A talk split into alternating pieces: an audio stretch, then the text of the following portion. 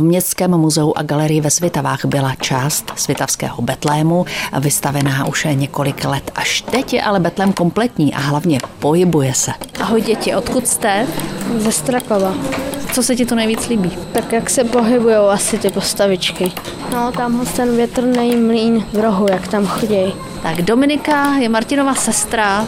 Mě zaujalo, jak tam ten panáček vykukuje z toho komína. Betlem obsahuje 665 figur a domů a přes 60 pohyblivých mechanik. Vytvořili ho svitavští řezbáři, betlémáři a malíři v průběhu 19. a 20. století. Svitavy mají velmi dlouhou betlémářskou tradici. Město, které bylo v drtivé většině německé, sudeční Němci museli po druhé světové válce opustit. Mnoho betlémů bylo zničeno, až na výjimky. V roce 1947 bylo ve Svitavách založené muzeum, kam se dostalo právě několik větších betlémů, jak mi vysvětlila kurátorka sbírek Svitavského muzea Blanka Čuhelová. Tehdejší pracovníci muzea sestavili asi ze čtyřech až pěti samostatných betlémů, které se dostaly do sbírek Svitavského muzea, jeden velký. To byly vlastně konfiskáty, pozůstatky po bývalých německých obyvatelích a ten Betlém byl vždy vystavován o vánočních svátcích, o Vánocích. V 60. letech minulého století se Světavské muzeum opravovalo a Betlém putoval do sklepa, kde byl uložený v nevyhovujících podmínkách.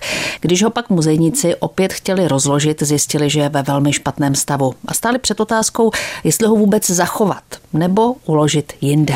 Zachránilo ho tehdy Pardubické muzeum, které ho převzalo a uložilo ho ve svých depozitářích. Částečně jej opravilo, zakonzervovalo a tam byl vlastně ten Betlém uložen až do dalšího století. Betlém se zpátky do světa fyzicky vrátil v roce 2012 a hned na něm začali pracovat restaurátoři, mezi nimi manželé Petr a Šárka Bergerovi. My jsme začali tím, že jsme rozvinuli složené eh, dáliny, to jsou ty obrazy tady vzadu a vidíte, to jsou eh, obrazy, které jsou asi 50-60 cm vysoké a několik metrů dlouhé.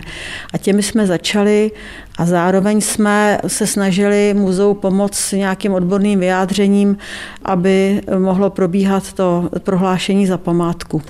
Zajímavé na tom Betlému bylo to, že oni pracovali doslova s tím, co dům dal.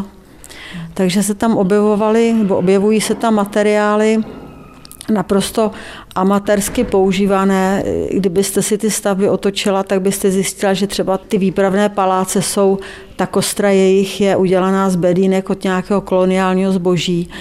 Ze zadu jsou nalepené jako konstrukční prvky, stránky z účetních knih starých a e, bylo to vyslané starými novinami a tak dále. Takže bylo vidět, že skutečně ty betlémáři to dělali e, doslova na koleně a používali to, co měli doma. Tak i to bylo takové docela chvílema dojemné. Téměř deset let se nad mechanickým systémem a chodem jednotlivých figur, skupinek a scén zamýšlel řezbář a betlémář Kamil Andres a jednotlivé systémy dával dohromady. Bohužel to bylo v takovém stavu, že jsme tam třeba měli jenom jakoby větvičku, na tom byly dvě opičky a nikdo nevěděl, jak se to hejbalo nebo to. No a tak z těch, já tomu říkám vpichy, jo, to musíte strašně dlouho nad tím přemýšlet a koukat, jestli někde něco bylo zavrtaného, píchnutého, jak to mohlo asi chodit. Zkoušíte to, přemýšlíte. No a pak jsme zjistili, že vlastně ta jedna opička bude nahoře a má pohyblivou ruku, tak jsem mi do té ruky dal banán a druhá opička byla jako když objímá strom, tak jsme ji zavěsili a v podstatě ta jezdí nahoru a vždycky, když vyleze k té opičce nahoru, tak ta zvedne tu ruku s tím banánem, jakože ji nechce dát kousnout, že jo. No a ta opička se sjede dolů, takže tam ta mechanika vůbec nebyla, tam se to muselo vymyslet, dalo to hrozně práce, ale zase je to krásný, dneska se to strašně dětem líbí, že jo, veškeré tyhle ty pohyby a je to vždycky taková výzva, jo, jestli na to člověk přijde, nebo jak to dokáže. Já se snažím udržet vždycky takový ten poctivý starý betlemářský eh, styl, protože dneska se do spousty betlémů dávají mechaniky z ozubený kolečka z různých výdej a takový plastový.